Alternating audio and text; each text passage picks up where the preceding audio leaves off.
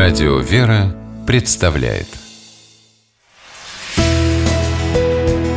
Литературный навигатор. Здравствуйте! У микрофона Анна Шапилёва. Знаменитую картину Леонардо да Винчи «Мадонна с цветком» видел каждый, кто хоть раз побывал в Петербургском Эрмитаже. Увидела ее однажды и Мария Глушко, будущая известная советская писательница и сценаристка.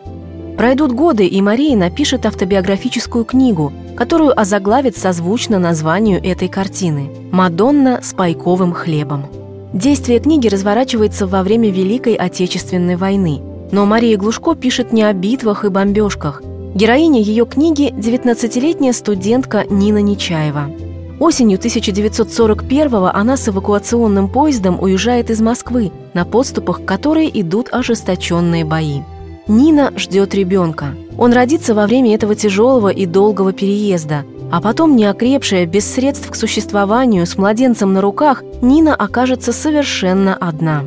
Родственники мужа, к которым она с таким трудом и с надеждой добиралась, недвусмысленно дадут понять, что тяготятся ее присутствием. И тогда Нина с новорожденным сыном уйдет в никуда. С трепетом и волнением читаешь в книге Марии Глушко «Мадонна с пайковым хлебом» о том, как не только на поле боя, но и в тылу война в одночасье меняла людские жизни.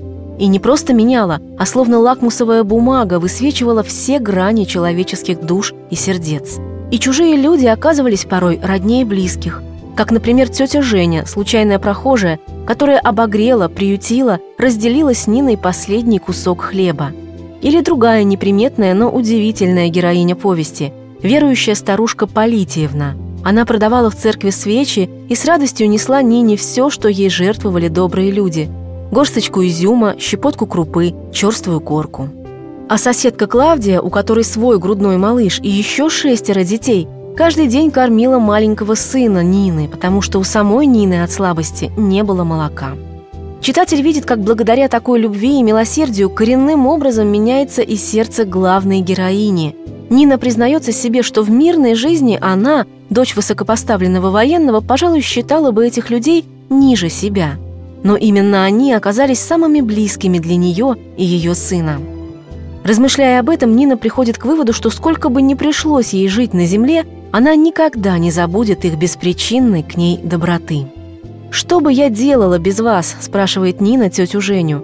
И та отвечает скромно, что не она, так другие обязательно бы помогли.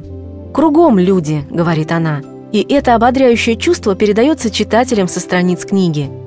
Повесть Марии Глушко «Мадонна с пайковым хлебом» убеждает, человек не одинок в этом мире и побуждает не забывать о том, что рядом с нами всегда есть те, кому очень нужны помощь и поддержка. С вами была программа «Литературный навигатор» и ее ведущая Анна Шапилёва. Держитесь правильного литературного курса.